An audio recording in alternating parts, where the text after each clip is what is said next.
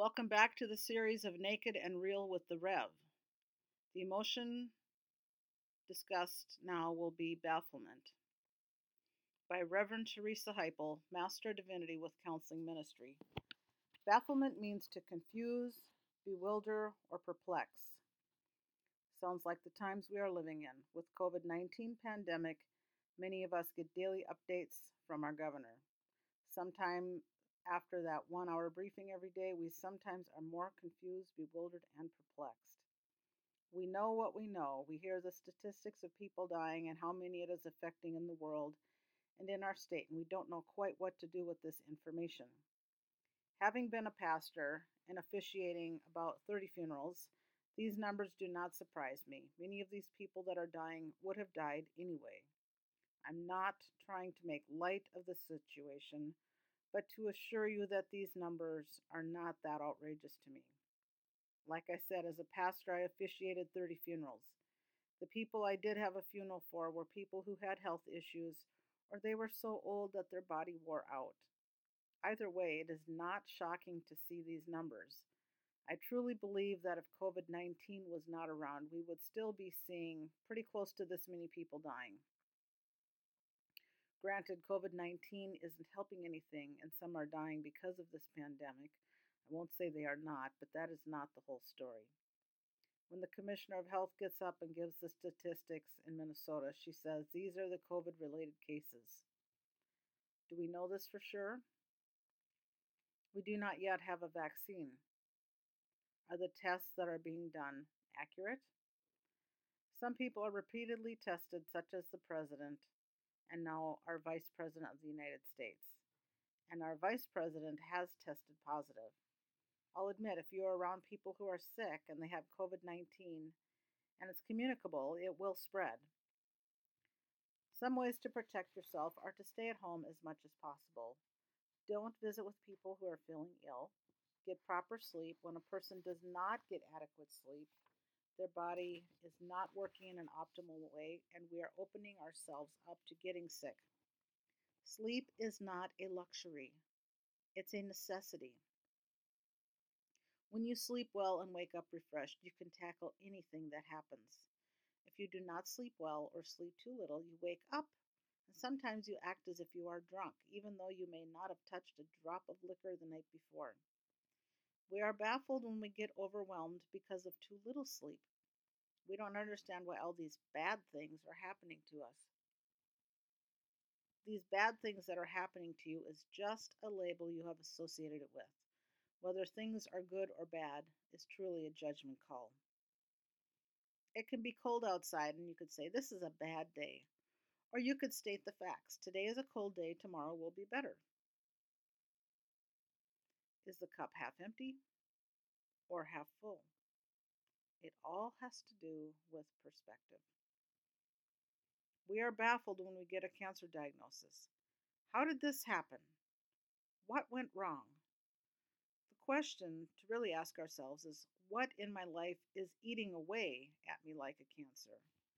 What is holding me back from becoming who I am meant to be?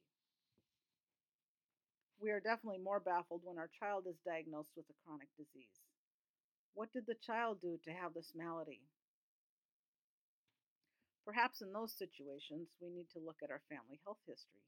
We may find that there are susceptibilities to certain health issues. For example, if neurological deficits is something that shows up in multiple generations, it is likely inherited. There is a book that I'm currently reading called You Are What Your Grandparents Ate. Fascinating book. The premise is that it isn't always just the mother's fault for your problems.